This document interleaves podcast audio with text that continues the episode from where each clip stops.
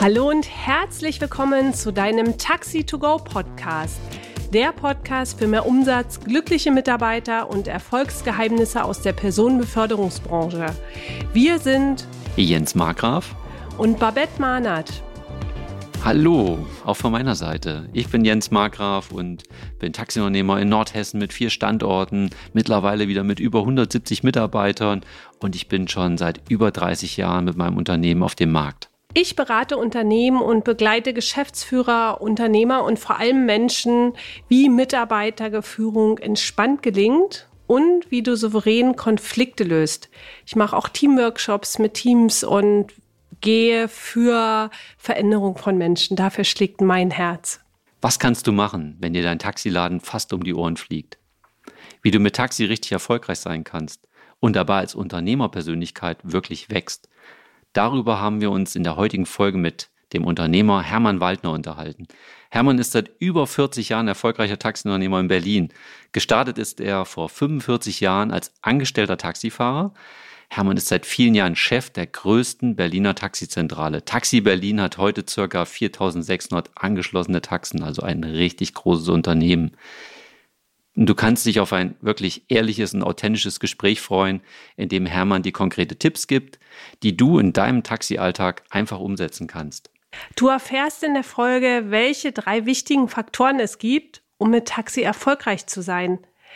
Welche harten Zeiten Hermann als Unternehmer hinter sich hat. Und an dieser Stelle, es war ein sehr offenes Gespräch. Also gönn dir das echt auch wenn du vielleicht gerade in einer besonderen Phase bist oder auch das Gefühl hast, dass du in der Krise steckst, Hermann teilt wirklich was aus unserer Sicht sehr Mutmachendes.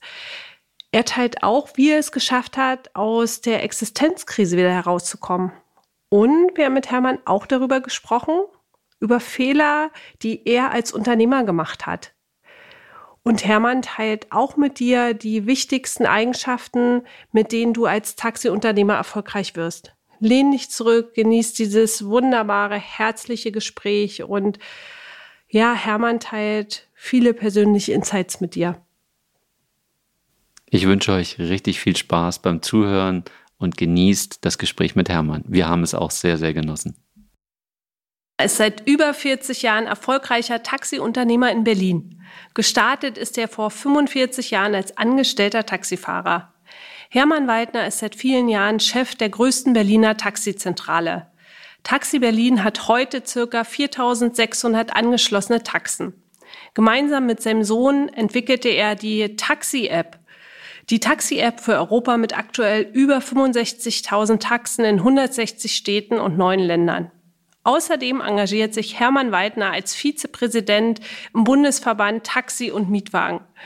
Hermanns Motto ist, vertraue dir selbst, du kannst mehr als du denkst. Lieber Hermann, herzlich willkommen. Wir freuen uns sehr, dass du dir die Zeit heute genommen hast und wir ein bisschen über Taxi plaudern. Hallo, ich freue mich, dass ich da bin. Ja, Hermann, auch von meiner Seite ganz herzlichen Dank. Ein ganz besonderer Mensch in unserer Runde hier heute in unserem Podcast. Und ja, ich würde, wenn du magst, doch gleich mit unserer ersten Frage einfach mal starten.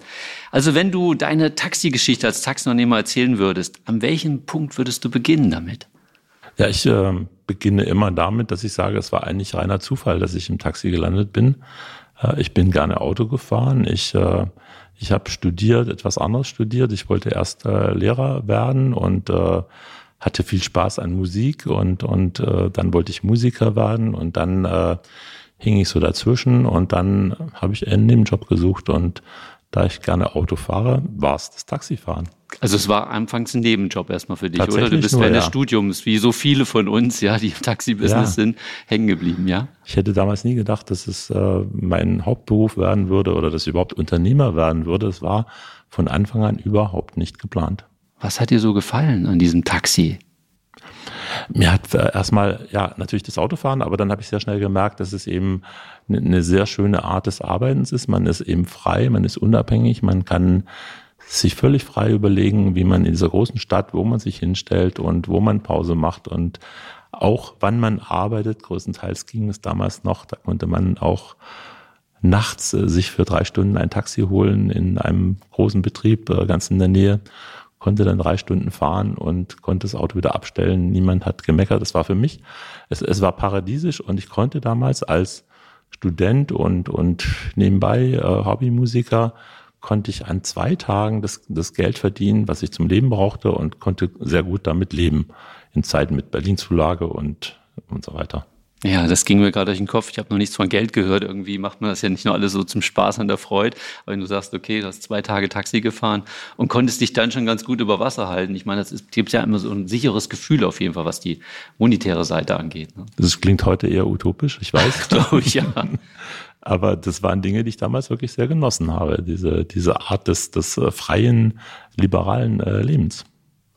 Wann kam der Punkt, dass du gesagt hast, von der Anstellung, du warst am Anfang angestellt, du willst jetzt wirklich in die Unternehmergeschichte reingehen, dass du es wirklich in der eigenen Verantwortung machen möchtest? Wann ja. kam der Punkt? Erste Frage. Und zweite, was war die Entscheidung dafür, diesen Weg zu gehen und nicht weiter als angestellter Taxifahrer unterwegs zu sein? Ich glaube, ein, Wunsch bei mir war schon äh, lange schon, schon davor, dass ich eigentlich äh, nicht gerne so eine Autorität über mir hatte, sprich ein, einen Chef oder eine Chefin haben wollte. Äh, ich hatte das in der Zeit davor auch schon in diversen anderen Aushilfsjobs äh, schon ausprobieren können und das hat mir gar nicht gefallen. Also geht wahrscheinlich sehr vielen Leuten so, aber äh, ich hatte da eine ziemliche Abneigung dagegen. Und ich glaube, diese Entscheidung, mir dann mit geliehenem Geld von meinem Vater, weil ich hatte ja kein Geld zu der Zeit, ein gebrauchtes Taxi zu kaufen, war tatsächlich der Wunsch, noch freier zu sein und noch unabhängiger zu sein, ohne zu wissen, was ich damit mache, was ich damit tue. Stark, Hermann, dass du das auch nochmal geteilt hast. Du bist damit eingestiegen mit Schulden. Ja, das heißt für ja. alle, die zuhören, äh, auch wenn Hermann Waldner, wir sprechen ja heute auch noch über den Weg. Wir haben auch schon ein sehr interessantes Kennenlerngespräch einfach auch geführt, tatsächlich auch zu sehen, wenn du heute Schulden hast, sagt es nichts darüber aus, wo du hinwachsen kannst. Ja, genau. Hm. Also genauer gesagt habe ich mit minus 10.000 Mark, D-Mark hm. angefangen. Hm. Allerdings nicht von der Bank geliehen, sondern von meinem Vater geliehen. Das war dann noch äh, angenehm. Manchmal noch schlimmer, ne? Vom Papa was zu leihen als von der Bank vielleicht. Ja. In, in, diesem, in diesem Falle nicht, weil er hat es später nicht zurückverlangt und hat gesagt, ich schenke dir das immerhin. Aber trotzdem war das erstmal eine, ein, eine Schuld, eine Verbindlichkeit, mit der ich gestartet bin. Deswegen sage ich, ich bin mit minus 10.000 D-Mark gestartet. Würdest du sagen, das war für dich nochmal mehr ein Anreiz, auch erfolgreich zu sein? Um das deinem Vater zurückzuzahlen? Weil ich finde, da hast du ja nicht nur die Geldkomponente, sondern auch noch eine emotionale Komponente, ne? mit dem Vater dann da so ein Deal zu machen. Also ich, ich war damals 29 und äh, da hat man irgendwie die, die Zukunft war endlos vor einem und an, an das schnelle Zurückzahlen, wenn ich ganz ehrlich bin, habe ich da nicht gedacht, äh, mhm. sondern an das langsame Zurückzahlen und äh, ich habe auch nicht dran gedacht, mir ein Jahr später schon ein zweites Taxi zu kaufen. Das war am Anfang, war das einfach nicht da. Cool, Hermann. Cooler Start in das Taxileben. Welche vier bis fünf Tipps würdest du Unternehmern oder neuen Menschen geben, die ins Taxi-Business einsteigen möchten und auch Taxiunternehmer werden möchten und diese Branche nach vorne bringen wollen? Wo würdest du sagen, vier oder fünf Echtpunkte, Leute, das genau packt an und da dürft ihr euch euren Fokus drauf setzen? Ähm, ich glaube, man muss sich heute noch viel, viel mehr als früher ganz genau das Geschäftsfeld ansehen, in dem ich tätig werden will. Und man muss mit anderen Unternehmern sprechen, die in dem Geschäftsfeld schon tätig sind. Ähm, habe ich da eine Chance? Welche Chancen habe ich? Ja, wenn ich wenn ich jetzt mit einem Taxiunternehmer in Berlin sprechen würde heutzutage, dann würde mir eher abreit, abraten, im Taxi zu starten.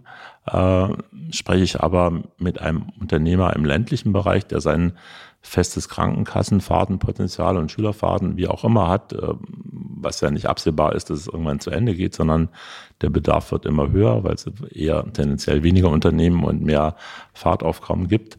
Da hat man, hat man, glaube ich, eine gute Perspektive, auch langfristig äh, so ein Unternehmen zu starten. Also ich würde mir sehr genau die Voraussetzungen anschauen, in die ich mein Unternehmen da rein äh, gebären würde.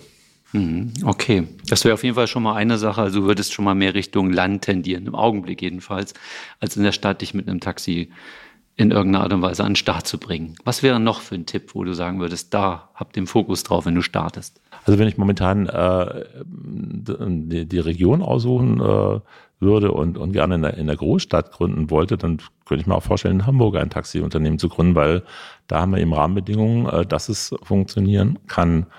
Ähm, ja, welche weiteren Tipps wären noch zu beachten? Ich muss natürlich wissen, dass es, dass es, dass es schwer ist, dass es zeitaufwendig ist, dass es äh, ich muss auch überlegen, äh, werde ich Einzelunternehmer, indem ich nur alleine fahre, was aber schwer ist, wenn ich äh, so ein Auftragsvolumen habe, was, was einfach abgewickelt werden muss, dann kann ich ja nie Urlaub machen oder, oder was auch immer. Und, und dann muss ich auch die Entscheidung treffen, dann mit Personal zu arbeiten. Wenn ich mit Personal arbeite, dann, dann muss ich eben wissen, dass äh, da erstmal sehr viele Voraussetzungen, sehr viele Kenntnisse, heutzutage sicher noch viel, viel mehr als in den 80er Jahren dazugehören und auch die Fähigkeit, Menschen zu motivieren, weil in, in einem Markt, in dem äh, ja, um Arbeitnehmer gekämpft und gerungen wird, äh, ist das eben das A und O, glaube ich, dass man es schafft, eine, eine gute Bindung zu seinen Arbeitnehmern aufzubauen, ohne dass die sich unwohl fühlen und ohne dass sie äh, sich genötigt äh, fühlen, den, den Betrieb zu wechseln. Ja, es hat was mit Kommunikation, glaube ich, zu tun. Ne? Wie gehen wir mit den Menschen um, die für uns tätig sind, letztendlich auch mit dem Kunden, das ganze Paket. Und wir haben eingangs ja schon mal drüber gesprochen. Das, was wir machen, ist ja nicht so richtig schwer. Ne? Also wenn ich ein guter ja. Dienstleister bin, vom Herzen her, dann glaube ich, kann ich eine ganze Menge erreichen. Und wenn ich dann ja. noch Qualitäten habe, die Menschen gut zu führen, zu begeistern, du hast gesagt, ja. zu motivieren, ich glaube, dann kann man in diesem, in diesem Job wirklich auch einiges erreichen. Ja. Ich muss dazu eine kleine Geschichte erzählen. Ich habe ja, wie gesagt, schon äh, ähm, für, für das Lehramt studiert und äh, habe mich dann später als Unternehmer äh, ganz am Anfang so ein bisschen darüber geärgert, ja, warum hast du nicht was studiert, was dich besser auf das Unternehmertum vorbereitet, also Betriebswirtschaft oder Vergleichbares. Ne? Und äh, einiges später bin ich eigentlich drauf gekommen, ich habe im Grunde genommen die beste Vorbereitung bekommen als Unternehmer mit Angestellten, indem ich gelernt habe, Dinge zu übermitteln, also auf, auf Menschen im Gegenüber darauf zu achten, was verstehen die, was du sagst, was nehmen die auf oder umgekehrt, wie sagst du etwas, dass sie es verstehen und dass es ankommt. Und das hatte ich gelernt und das ist mir, äh, ja, das war eine der wichtigsten Fähigkeiten überhaupt, die mir dann als Unternehmer, als erfolgreicher Unternehmer später zugute gekommen sind.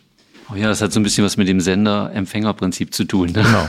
Du hast irgendwas ausgesendet und manchmal auf der anderen Seite verstehen die was ja. ganz anderes als das, was du platzieren wolltest. Ne? Ja, und wo lernt man das? Wo muss man das lernen? Natürlich, wenn man Lehrer werden will. Ja, ja, ja, tolle Voraussetzungen, absolut. Und ich finde das Ganze, was das Betriebswirtschaftliche angeht, das erlernt man natürlich trotzdem. Ne? Wir haben eine Menge Pflichten auch, wenn man sowas anfängt. Und in dem Augenblick, wo man das erste Mal irgendwo ein Fettnäpfchen getreten ist und vielleicht auch mal was bezahlen musste, vielleicht auch mal eine Strafe hat oder so, finde ich, ist das immer auch ein Investment gewesen. Es hat zwar Geld gekostet, aber es hat mich auch schlauer gemacht. Mhm. Und diesen Fehler habe ich nachher nicht nochmal gemacht. Ja, ja das ja. auch für alle die, die anfangen. Es kann irgendwas mal verkehrt laufen. Genau. Es kostet manchmal auch Geld. Die Frage, sage ich, hey, ich habe das Geld rausgefeuert, das hat mir irgendwie, das ist aus dem Portemonnaie ja. entzogen worden oder habe ich in mich investiert, weil ich einfach was gelernt habe dabei. Ja, und ich hatte äh, das Wahlfach Mathematik gewählt und deswegen sind mir eben auch diese mathematischen Zusammenhänge, die ja in der Betriebswirtschaft entscheidend sind, so zugeflogen, ohne dass ich Wirtschaft studiert haben musste. Das hat auch natürlich sehr erleichtert. Mhm. Ich fasse die Tipps einfach nochmal zusammen. Ja, als erstes Geschäftsfeld ansehen, wirklich auch mit bestehenden Unternehmern, Unternehmerinnen auszutauschen. Ergibt es Sinn, mhm. ergibt es keinen Sinn. Dann auch Thema Großstadt, tatsächlich zu gucken, welche Großstadt darf es für mich sein. Ja, weil mhm. nicht jede Großstadt funktioniert. Du hast das Beispiel Hamburg angebracht dann auch sich von Anfang an einfach auch damit zu beschäftigen, okay, ich kann als Einzelunternehmer starten, vielleicht möchte ich aber auch gleich als Team starten, mhm. ja, um einfach so die Stärken von unterschiedlichen Menschen mehr einzubringen. Dann auch glaube ich, ein ganz großer Punkt als Unternehmer, Fähigkeit, Menschen zu motivieren und eine gute Beziehung zu den Mitarbeitern oder mhm. Mitarbeitenden, so heißen die ja heute, zu haben, ja. Mhm. Und dann auch zum Thema Lehramtsstudium. Wie spreche ich mit den Menschen, dass sie mich einfach auch verstehen, dass es auch klar ist, dass die Botschaft, die wir im Taxi einfach auch haben, nach, nach draußen gehen kann.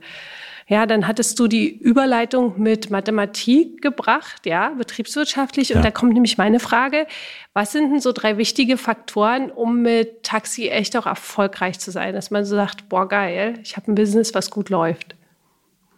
Ähm, ja klar, die, die zweitwichtigste Sache ist, neben der Tatsache, mit Menschen gut umgehen zu können, äh, ist es natürlich, die Zahlen im Blick zu haben und die äh, manchmal durchaus komplexen Zusammenhänge äh, rechnerisch nachzuvollziehen und zu wissen, äh, auch neben der betriebswirtschaftlichen Auswertung, äh, wo, wo, wo, wo gehe ich hin, wo, wo kann ich landen, wann, wie, wie habe ich einen positiven Kurs? Und das, das äh, beinhaltet natürlich schon auch das intensive Beschäftigen mit den Zahlen und den Zusammenhängen der Wertentwicklung und der Rückstellung und was, was es eben für Dinge gibt in den Bilanzen, die, die dann das Betriebsergebnis doch ein bisschen äh, von der Realität manchmal entfernen. Und äh, das gut nachvollziehen zu können, das finde ich schon auch wichtig, das zweitwichtigste, was, was, was es da gibt. Wie hast du dir dieses Wissen angeeignet? Weil eine BBA jetzt einfach mal zu lesen, ist ja für einen Anfänger utopisch. Ja? Wie bist du da reingewachsen, Hermann? Hast du dich weitergebildet? Weil jetzt geht es ja wirklich auch nochmal darum, wenn jemand das hört und sagt, boah, ich würde das auch gerne können. Wie kann ich da mir bisschen aneignen? Ja, ähm, eigentlich fast alles Learning by Doing und natürlich bei mit Fragen von Leuten, die man kannte und die einem geholfen haben. Und ich habe am Anfang eben alles selbst gemacht. Also mhm. ich habe mein Auto äh, repariert, so, soweit es eben in Eigenregie ging. Ich habe äh, die Buchhaltung selbst gemacht. Ich habe meine Steuererklärung ganz am Anfang selbst gemacht. Ich bin dann einfach ähm, zum Finanzamt hingegangen, habe äh, den Sachbearbeiter gefragt, wie ist das, wie ist das? Er hat mir das erklärt und äh, ich habe das so gemacht und das ging, ging die ersten zwei Jahre gut. Und dann äh, schön dabei war aber, dass ich dann auch das verstanden habe, wie es funktioniert, bevor ich das dann einem Steuerbüro übergeben habe. Hm, auch, auch, die Lohnabrechnung habe ich ja. selbst gemacht, komplett mit allen Abgaben, mit allem, was da notwendig ist. Und dann, äh, es war mühsam, es war zeitaufwendig, ja, hat viele zusätzliche Stunden gekostet, nachts und am Wochenende, aber ähm, ich wollte es wissen, ich wollte es können. Ist auch, glaube ich, ähnlich wie bei ja, dir. Das ne? finde ich, finde ich mega wichtig, weil nachher, später kann man sich ja Menschen bedienen, die das für einen machen. Aber ich verstehe es selber als Unternehmer ja. und das finde ich ist so wichtig. Ich habe bei mir auch immer alles selber gemacht, ja. egal was. Ich habe genauso ja. wie du Auto geschraubt, Unfälle repariert. Ich habe mich hingesetzt, ich habe mich als Kind schon für ein Kassenbuch interessiert, da haben wir das noch mit der Hand geschrieben und ich wusste genau, es gibt kein Minuskassenbuch. Wenn wir manchmal Prüfungen bei der IHK abnehmen, dann gibt es dann manche, die da sitzen und sagen, es gibt auch negativ. Genau. Ne, das gibt's halt nicht. Dass ihr das alles auch wisst und versteht und ja. man sich da wirklich mit auseinandersetzt und man sich nicht darauf verlässt, zu einem Steuerbüro zu gehen, die machen das schon.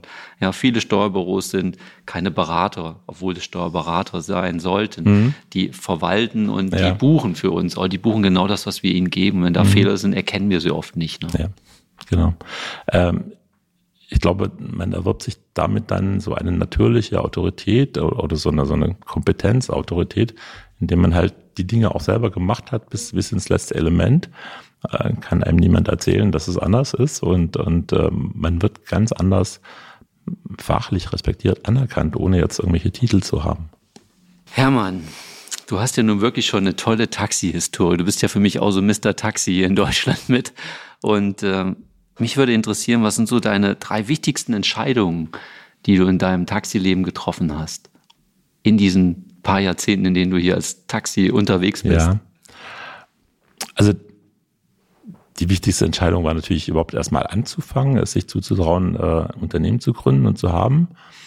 Ähm, die, die nächste Entscheidung war, ähm, mit Angestellten zu arbeiten, also sozusagen Mehrwagenbetrieb zu machen und es dann weiter auszubauen. Und ähm, danach kam dann äh, ja drei bis vier wichtigste Entscheidungen. Also die Entscheidung dann ähm, dieses VIB Taxi zu übernehmen, also diesen Mut zu haben, dieses äh, ähm, ja also fast äh, ja, also das kann man nicht mehr Mut nennen, das war eigentlich schon leichtsinnig, weil man konnte die Risiken gar nicht absehen, aber trotzdem, ich habe es gemacht und hab, äh, bin immer davon ausgegangen, man, man, man kann es schaffen, man wird es schaffen.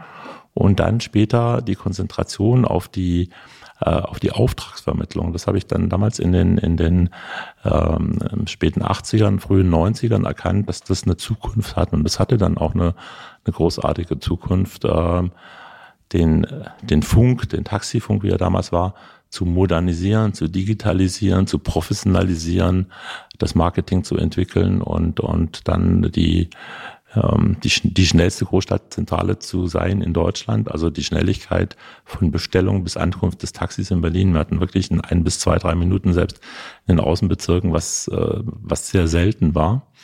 Ähm, und ja, da bin ich heute noch stolz darauf, das geschaffen zu haben, dann Funktionalen zusammenzuholen, zusammenbündeln, äh, natürlich auch zu kaufen teilweise um, um das dann zu schaffen, um mit, einem, mit einer Flotte von, von über 6000 Taxis dann äh, diese Stadt bedienen zu können.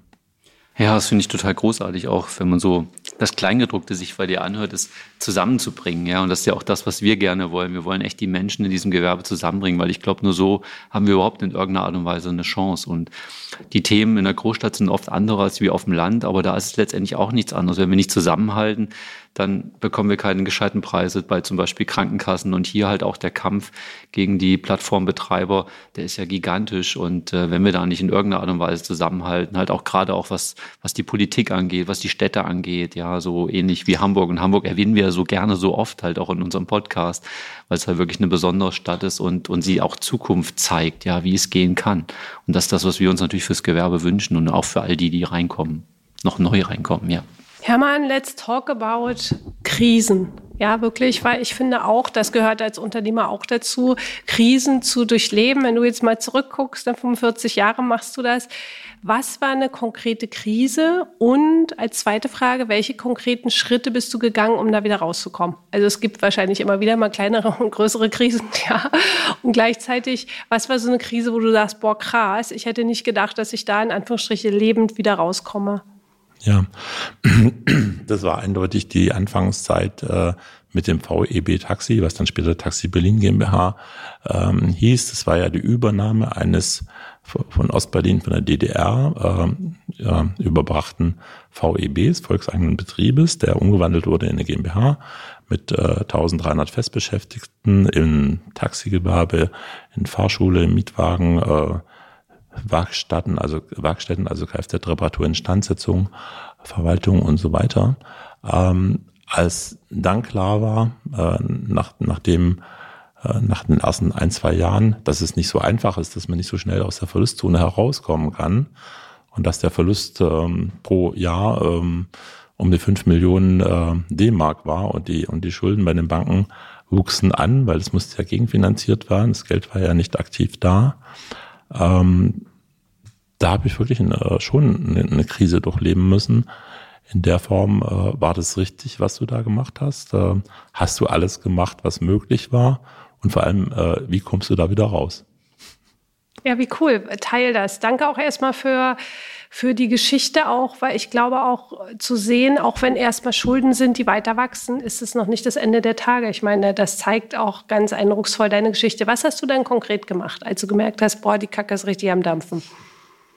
Ähm, ja, also na, natürlich äh, Gas geben bei diesen ganzen Prozessen aus der Verlustzone rauszukommen, was ja wie gesagt sehr schwer war. Es gab ja auch Arbeitsplatzauflagen von der Treuhandanstalt, äh, Arbeitsplatzgarantie und entsprechende Entschädigungszahlungen, die fällig geworden wären und und äh, auch mit, mit der Mentalität der Mitarbeiter, die vorher in VEB Taxi in der DDR gearbeitet haben, war es auch nicht so einfach umzudenken und, und äh, ganz vieles musste gelernt werden, ganz vieles war neu und es war eben alles, äh, hat auch zu einer gewissen Uneffektivität und, und zum Aufwand geführt und zu, zu inneren Kündigungen und zu, zu Trotzreaktionen beim Personal in so einer großen Masse. Und ähm, das hatte ich ja vorher nicht gelernt, professionell gelernt, mit so vielen Mitarbeitern, mit allem, was dazugehört, umzugehen. Das heißt also, auch ich musste währenddessen noch sehr, sehr viel lernen. Und das war dann schon sehr anstrengend und äh, da hatte ich schon manchmal so meine inneren Zweifel, kannst du das alles schaffen? Und dann kam dann sehr schnell, ich war ja dann auch persönlich in der Haftung bei den Banken für diese über 20 Millionen D-Mark ähm, Verbindlichkeiten, Kredite damals. Und, und es gab noch nicht die siebenjährige Insolvenzmöglichkeit mhm. für eine Privatperson. Das heißt also, äh, dann damals mit so einer Summe pleite zu gehen, wäre lebenslang insolvent gewesen mit, mit fünf Kindern in der Situation. Also das waren schon extreme Zwänge, die ähm, die ich keinem wünsche, dass er es erleben muss. Und äh, das war auch damals für mich, obwohl ich immer gewohnt war, positiv zu denken, äh, nur schwer auszuhalten. Aber ich habe mir einfach äh, wie, wie in so einem Tunnel bin einfach weitergegangen, ohne das Licht zu sehen, aber ich habe gewusst, da hinten kommt ein Licht. Also würdest du da Vertrauen drüber schreiben, wenn man es jetzt so in wenige Worte zusammenfasst? Vertrauen? Hm. Passt gut zu Hermanns Motto, finde ich, ne? Hm. Ja, das ist eigentlich das, was ich in meinem Motto auch, auch gedacht habe. Es ist so, ist so eine Situation, wo man wirklich an, an seinen Fähigkeiten zweifelt, zu sagen, du kannst es aber trotzdem schaffen und, mhm. und darfst da nicht dran zweifeln. Du musst dir, du musst mit Willenskraft da, da reingehen und dann wirst du einen Weg finden. Okay, also Vertrauen, dann auch eine gewisse Widerstandsfähigkeit und Willenskraft. Und du hast einfach weitergemacht und weitergemacht, bis dann du gemerkt hast, dass du das schrittchenweise, das ist vielleicht auch nochmal ganz wichtig, dass dann nicht dieser eine Tag kam, One-Hit-Wonder, Hermann Waldner, sondern dass das einfach so, ein, so eine schöne Treppenstufenentwicklung war. Würdest du das sagen, dass du aus dem großen Minus dann erstmal die Treppenstufe zu Null gegangen bist, um die dann ins Plus zu gehen? Wenn man jetzt mal so ein Bild kreiert, wie du das gemacht hast? Also es war ein 13-jähriger Kampf, hm. wirklich 13 Jahre bis 2003, um aus, ähm, ja, ähm, aus dem Negativbereich herauszukommen. Also dass die, die Betriebe insgesamt mit allen Altlasten, mit allen Folgekosten, mit allen Nachzahlungen halt ähm, positiv arbeiten konnten. Das begann dann erst 2003. Hm. Und dann konnte ich aber die ganze Unternehmung, äh, weil, weil ich mir gesagt habe, wenn du das alles überstanden hast, dann kann es jetzt nur besser werden. Und dann ist es auch richtig gut geworden.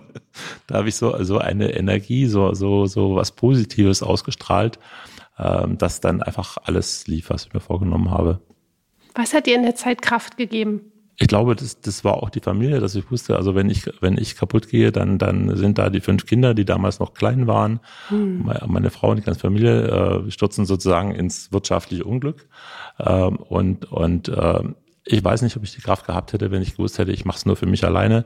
Hätte ich vielleicht gesagt, na gut, wenn es schief geht, dann kann ich äh, irgendwo hingehen, dann wandere ich aus oder gehe irgendwo hin, äh, wo ich unerkannt weiter existieren kann oder ähnliches. Also ähm, ich glaube, es ist auch wichtig, in solchen Situationen auch solche, solche, solche Fluchtmöglichkeiten zu haben. Ja, und äh, ich habe mir dann gedacht, äh, naja, wenn ich äh, wenn ich jetzt kein Geld hätte, ich bin ich bin's gewöhnt äh, oder gewohnt gewesen, in einfachen Verhältnissen groß zu werden, also viel arbeiten, äh, immer sparen, wenig Geld haben, kein Luxus und so weiter. Dann habe ich gedacht, na gut, wenn ich mit meinem Mercedes, mit dem ich gerade fahre, wenn ich dann äh, so, so nur so einen gebrauchten rostigen Golf oder etwas fahren würde, würde es sich unglücklich machen. Habe ich immer gesagt, nein, das ist nicht der Bestandteil meines Glücks. Ich kann auch mit viel viel weniger. Und äh, das hat mich eigentlich aufrecht erhalten, weil ich dann gesagt habe, du wirst weiter existieren, du musst nicht unglücklich sein, weil der, der Kern des Lebens ist nicht nur Unternehmenserfolg und Geld, sondern du kannst auch anders leben.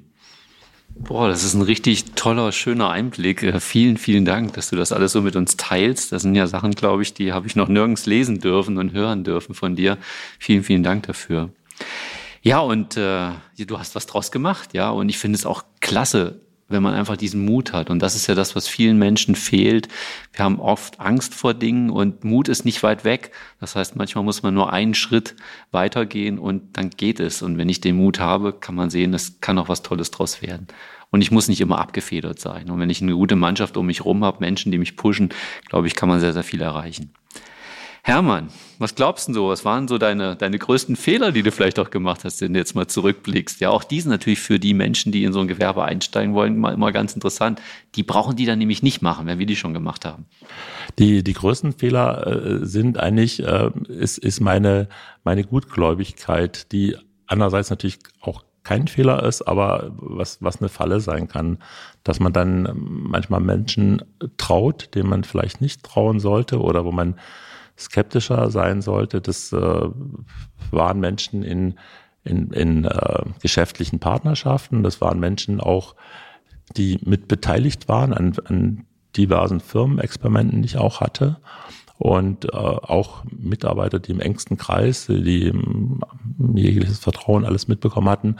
Also da habe ich so, äh, Gott sei Dank nicht immer, aber so, so doch in dem, in dem 43-jährigen Unternehmerleben doch äh, so, eine, so eine ganze Kette von Enttäuschungen, wo ich dann sage, im Nachhinein, äh, ja, hättest du das Wissen, hättest du sehen können, warst du zu gut, glaube ich, warst du unerfahren, aber ich glaube, äh, man kann ja nicht erfahren anfangen. Man kann ja nur, klar, von Erfahrung anderer lernen, aber gerade diese Erfahrung auf der, auf der rein menschlichen Ebene, äh, einem anderen Menschen eher anzusehen oder anzumerken, kannst du dem trauen, kannst du dem nicht, nicht trauen.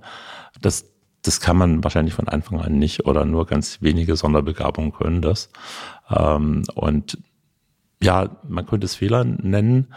Ähm, es sind nicht wirkliche Fehler, weil, weil ich habe einfach in dem Moment daran geglaubt und habe geglaubt, dass es richtig ist.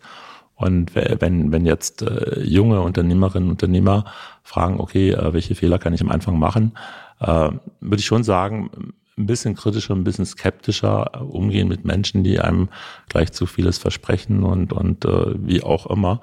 Ähm, das einfach, ähm, ja, man muss es so sagen, auch Emotionen einfach ein bisschen wegzublenden und zu versuchen, rational zu sehen, was passiert hier. Ähm, ist da vielleicht nur jemand den Vorteilen hinterher, den, die du bieten kannst oder, oder Geld oder was auch immer.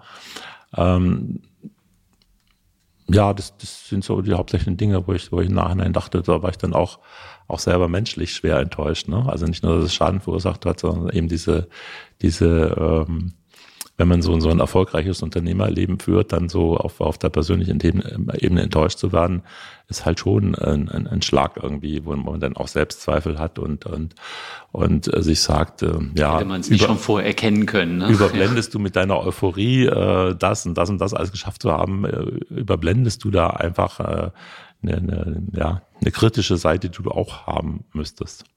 Ja, das war ein Fehler, aber das, das liegt bis in meiner Natur optimistisch, gutgläubig zu sein, äh, nie, nie, gleich was pessimistisch zu sehen, auch in auch bei Menschen in, in äh, Arbeitsbeziehungen, in, in Geschäftsbeziehungen, wie auch immer. Ja, das, das ist so bei mir. Aber ich glaube, es hat mir auch viele Vorteile eingebracht. Danke, das wollte ich nämlich gerade echt auch sagen, weil auch die vermeintlichen Fehler, dass du dann wirklich durch einige persönliche Krisen auch gehst, weil das ist ja schon auch einfach eine besondere Zeit, wenn man enttäuscht wird. Und gleichzeitig hast du ja daraus total viel auch gelernt. Das heißt, auch Fehler sind ja total wichtig. Ohne die Fehler wärst du heute nicht der Hermann Weidner, der du heute bist, weil du einfach bei einigen Sachen genauer hinguckst und so. Und das hättest du niemals, diese Fähigkeit hättest du nicht entwickeln können, wenn du nicht vorher diese Sachen gemacht hättest. Ja, also das glaube ich ganz fest. Was ist noch so ein Fehler, wo du sagst, also Fehler? Ich, ja, wir haben es ein bisschen catchy Falsche so Auto gekauft oder irgend sowas, ja. nee. Also wo du, wo du noch auch sagst, das war erstmal ein Fehler, der sich im Nachhinein als großer Segen herausgestellt hat. Ja, wobei dann war es ja am Ende kein Fehler, ne? wenn es hinterher ja, genau. zum Segen wurde. Ne? Also insofern würde ich das nicht, nicht als Fehler bezeichnen, eher so ein, so ein Start mit Zweifeln. Ja. Die, die gab es natürlich, äh, ja, jede Menge davon. Also es waren so, äh, ich habe ja mit, mit verschiedenen, verschiedensten Branchen zu tun gehabt, äh, nach der Übernahme dieses VEB Taxi, weil da war ja nicht nur Taxi drin, sondern auch Fahrschule und Autovermietung und äh, man musste auch mit diesen rund 200 Beschäftigten in den Werkstätten etwas machen. Dann haben wir Autohäuser gegründet, also Autohandelsreparaturbetriebe mit, äh, mit den Marken Volvo und Fiat und äh, Renault. Ne? Kein Stern dabei. Wir wollten den Stern haben, aber, aber der Stern hat seinen Stern uns damals nicht gegeben, weil die, ja, die, die Bauauflagen waren auch zu hoch und so, ja, das äh, muss, muss man dann auch verstehen. Sonst hätte man natürlich auch Stern gemacht. Ähm, aber wir, wir haben dann mit, mit dem Autohandel auch gutes Geld verdient, ein paar Jahre. Aber später habe ich, glaube ich, ein bisschen zu lange daran festgehalten, an diesem Autohandel, als es dann so in die Richtung ging, dass die ähm, sehr hohe, sehr hohe Auflagen kamen von, von den Herstellern. Die hatten ja dann gerade in so einer Stadt wie Berlin sich Millionen Investitionen vorgestellt und bei der Frage, ob äh, sie dann auch einen Zehn-Jahres-Vertrag machen, kam ein Nein. Äh, und, und man sollte auch nur diesen Zweijahresvertrag mit zweijähriger Kündigung bekommen wie alle anderen. Und ähm, ja, da habe ich so eine ganze Weile noch rumverhandelt, immer versucht, da was Positives zu sehen, habe mich dann noch reindrängeln lassen, da so ein, so ein Zweigbetrieb in, in Marzahn aufzumachen, neben dem, also für Volvo, neben dem Betrieb in der Persestraße und äh, habe dabei viel Geld versenkt und am Ende kam dann Investitionsauflagen, wo ich dann einfach die Reißleine gezogen habe und gesagt habe, ähm, das mache ich nicht. Ich investiere hier nicht äh, zwei Millionen für einen Zweijahresvertrag. Ähm, das war dann richtig, aber es hat ein bisschen lange gedauert, bis ich erkannt habe, dass, dass man mit so einem Partner, ähm, ja, wenn man nicht wirklich groß vermögend ist, dann doch eher den kürzeren zieht. Stark, danke fürs Teilen, weil ich finde das so wichtig. Auch Fehler sind total wichtig. Ohne Fehler würden wir bestimmte Straßen nicht gehen. Aus den Straßen würden wir keine Erfahrungen sammeln und würden auch gar nicht in dieser Unternehmerpersönlichkeit auch so wachsen. Mhm. Hermann, was sollte aus deiner Sicht ein Unternehmer mitbringen? Ja, egal, ja, was so, du, du, du schmunzelst bei dem, äh, bei mhm. dem, bei der Geschichte, du bist ja schon lange auch dabei, aber was sind so die Must-Have, wo du sagst, hey Leute, das wäre total cool, wenn ihr das mitbringt? Ja. Also wie gesagt, wenn, wenn man ein Unternehmen hat äh, mit, mit Angestellten, dann ist es das Allerwichtigste eben, mit Menschen umgehen zu können. in, in jeder Hinsicht, also positiv negativen halt, äh, dass man ähm, sich selber emotional im Griff behält, dass man nicht äh, seine Emotionsausbrüche äh, an den Angestellten rauslässt oder überhaupt äh, die Angestellten daran teilhaben lässt, weil es verunsichert einfach, verunsichert mehr, als es, äh, als es sein muss. Ich, ich kenne mich aus Situationen, wo es mir einfach gereicht hat, wo ich dann wütend war.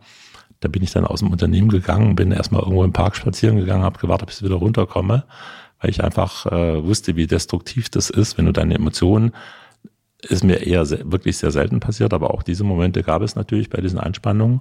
Und das muss ich wirklich sagen, das sind Fehler, die ich bei anderen, also wir hatten ja zeitweise 15 angestellte Geschäftsführer bei, in dieser Unternehmensgruppe. Und äh, was ich, da konnte ich auch sehr gut die Fehler beobachten von anderen Führungskräften, wie die gearbeitet haben, vor allem wenn sie eben bei Null anfangen mussten. Und es waren dann sehr oft diese emotionalen Sachen oder diese diese, diese Führungspersönlichkeitssachen, äh, sich gleich eben ganz groß zu fühlen und, und, und autoritär und emotional und eitel und äh, hm. das ist natürlich eine Spezialität von der, von, gerade von Männern oft ist. Ja, Frauen sind da jetzt weniger anfällig dahin. Äh, kennen auch äh, viele Frauen aus, aus Führungspositionen und die sind da anders, aber gerade bei Männern ist es eben, äh, muss man eben dieses, dieses Machohafte wegstecken und muss seine Emotionen im Griff haben und und soll nicht versuchen, da der, der große, große Herrscher zu sein vor seinen Angestellten. Das ist, glaube ich, glaube ich, sehr, sehr wichtig. Und die, die, die, die Autorität aus der Kompetenz, die ist okay. Hm. Stark, danke auch das nochmal fürs Teilen. Finde ich auch mega wichtig, wirklich auch zu merken, der Gegenüber hat nichts mit meinen Emotionen zu tun. Dafür übernehme ich Verantwortung, weil da geht nämlich ganz viel kaputt, wenn wir nämlich unsere Emotionen, die der andere auslöst, weil er gerade auf den falschen Knopf gedrückt hat, dort auch wirklich zu sagen, ich übernehme Verantwortung, ich gehe im Park, was auch immer ich gerade mache, ich hänge mir einen Boxsack irgendwo hin und, und gucke wirklich, was kann ich daraus einfach für mich jetzt mitnehmen. Hm. Und ich würde noch ergänzen, ein Angestellter, eine Angestellte stehen mit, äh, mit ihrer Existenz in diesem Job. Und wenn ich meine Emotionen rauslasse und wenn ich meine äh, Launigkeit rauslasse, dann spiele ich permanent mit den Existenzängsten von meinen Angestellten.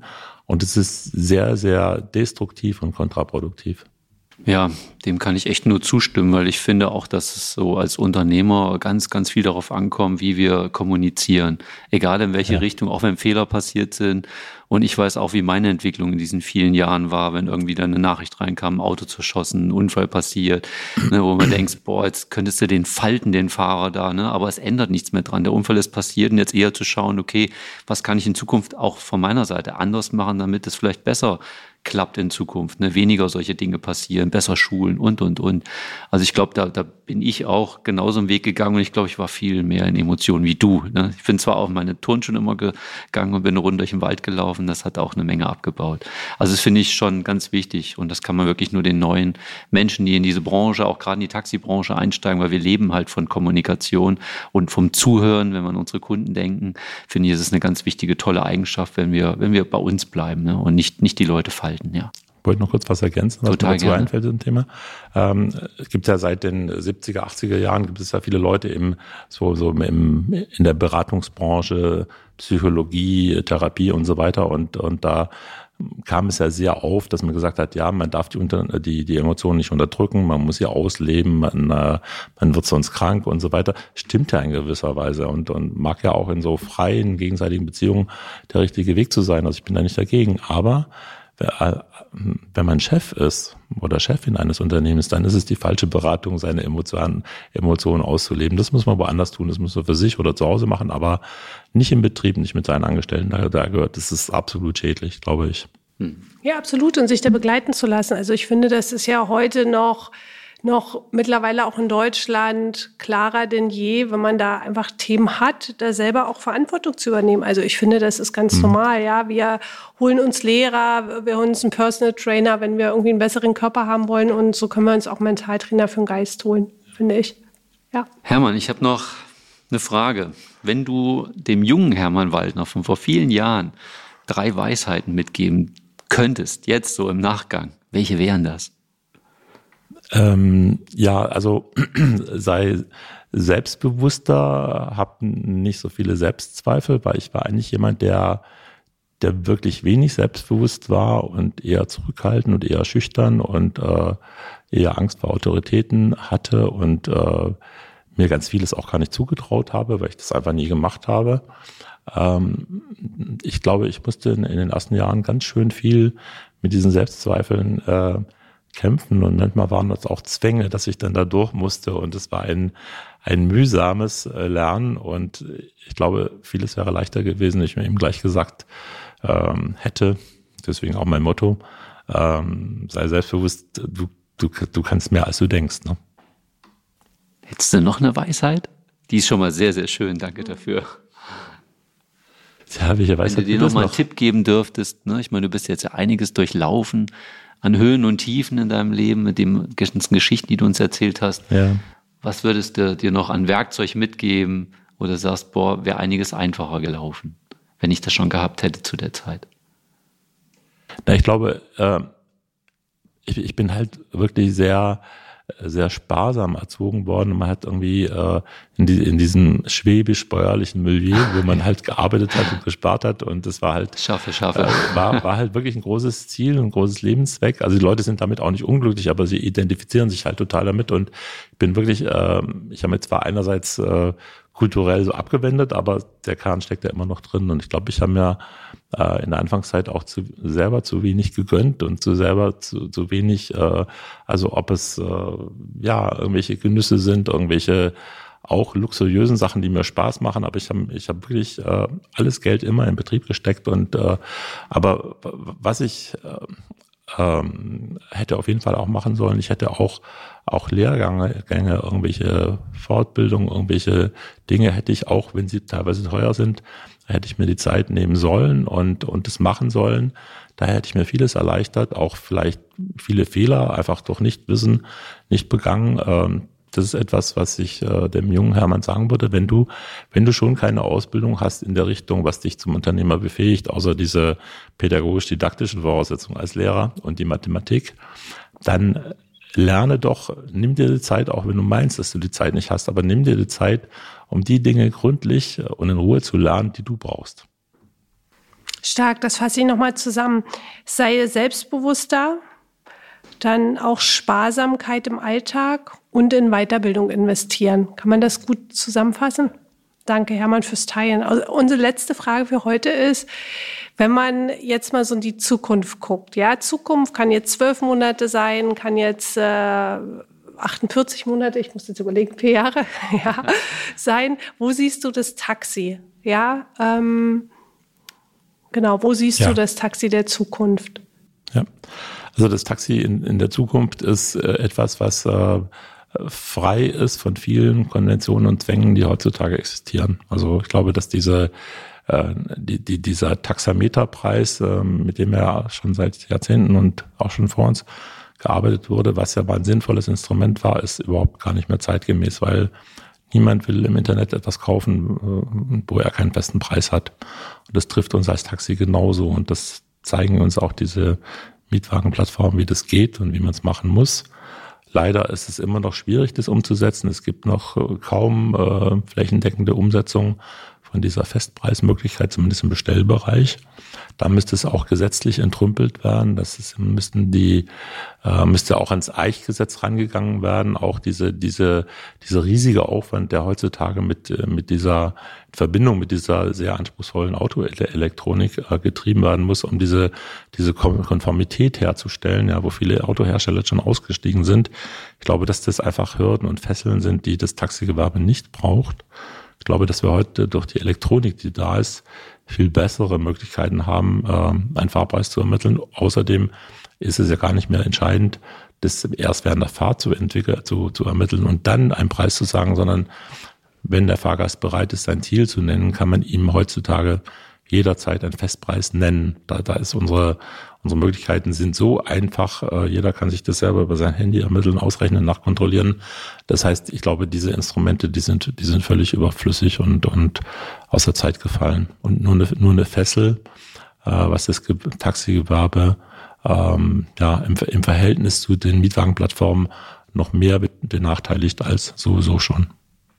Hermann, wo findet man dich? Wo findet man euch? Vielleicht magst du mal ein bisschen teilen, so deine Sachen, wo man euch auch findet. Ja, was, wo sind so Webseiten, wo die Leute sich so ein bisschen über euer Unternehmen informieren können? Und die zweite Frage, wie können die Menschen mit euch Kontakt aufnehmen oder mit dir? Ich weiß nicht, ob man direkt an Hermann Weidner auch rankommt oder ob es dann einfach noch jemanden gibt, der Anfragen bei euch beantwortet. Das wäre toll, wenn du das nochmal teilst, ja. weil das würden wir auch in den Show Notes verlinken. Ja. Also da würde ich empfehlen, die, die Adresse info at taxi.eu zu wählen. Hm und es dann an mich zu adressieren. Perfekt. Und das ist auch eure Webseite www.taxi.eu. Was ist so der letzte Wunsch, den du an all die Menschen, die das jetzt hören, rausschickst? Noch so eine letzte Message, irgendwas, wo du sagst, das möchte ich euch jetzt gerne noch mitgeben. Ich glaube, wir müssen alle dafür arbeiten, die im Taxigewerbe tätig sind und engagiert sind, dass äh, diese, äh, diese Missstände, die jetzt äh, erstmal in den Großstädten entstanden sind durch die, durch die Plattform, durch diesen unfairen Wettbewerb zwischen Taxi und Mietwagen, dass da ähm, gesetzgeberisch etwas getan wird, also dass eben Mindesttarife für Mietwagen überall eingeführt werden, dass dieses, dieses Dumping aufhört, diese Ungleichheit aufhört in erster Linie und vor allem das Taxi dann auch solche Freiheiten bekommt, am, am, am Markt existieren zu können und dass auch äh, etwas gemacht äh, werden kann, dass dann diese Plattformen nicht diese Festpreise, wenn sie festgelegt sind, wieder zu unterlaufen mit irgendwelchen Subventionen, Rückerstattung, wie auch immer. Ich glaube, das, das, das wäre das Aller, Allerwichtigste und den Behörden äh, von der Politik zu fordern, den Behörden solche griffigen Instrumente in die Hand zu geben, die dann auch durchsetzbar sind, ohne dass, dass sie Angst haben müssen, dass sie dann von zehn Klagen von Uber und Bolt und anderen überrannt werden. Hermann, ganz, ganz herzlichen Dank an dieser Stelle für die echt tiefen Einblicke in dein Leben, in dein Taxileben. Ganz vielen Dank. Ja, es waren viele schöne Dinge dabei. Glaube ich, das, das ist auch das, was unser Hörer gerne möchte. Auch gerade die, die sich jetzt vielleicht da mit der Thematik auseinandersetzen. Mache ich sowas, mache ich sowas nicht? Ich sag, schön hier in Berlin. Wir haben hier warmes Wetter. Wir haben ordentlich geschwitzt hier. Und ich sag den Hörern nochmal herzlichen Dank für eure Ohren, dass ihr reingelauscht habt. Und Horido an dieser Stelle. Bis dahin. Tschüss.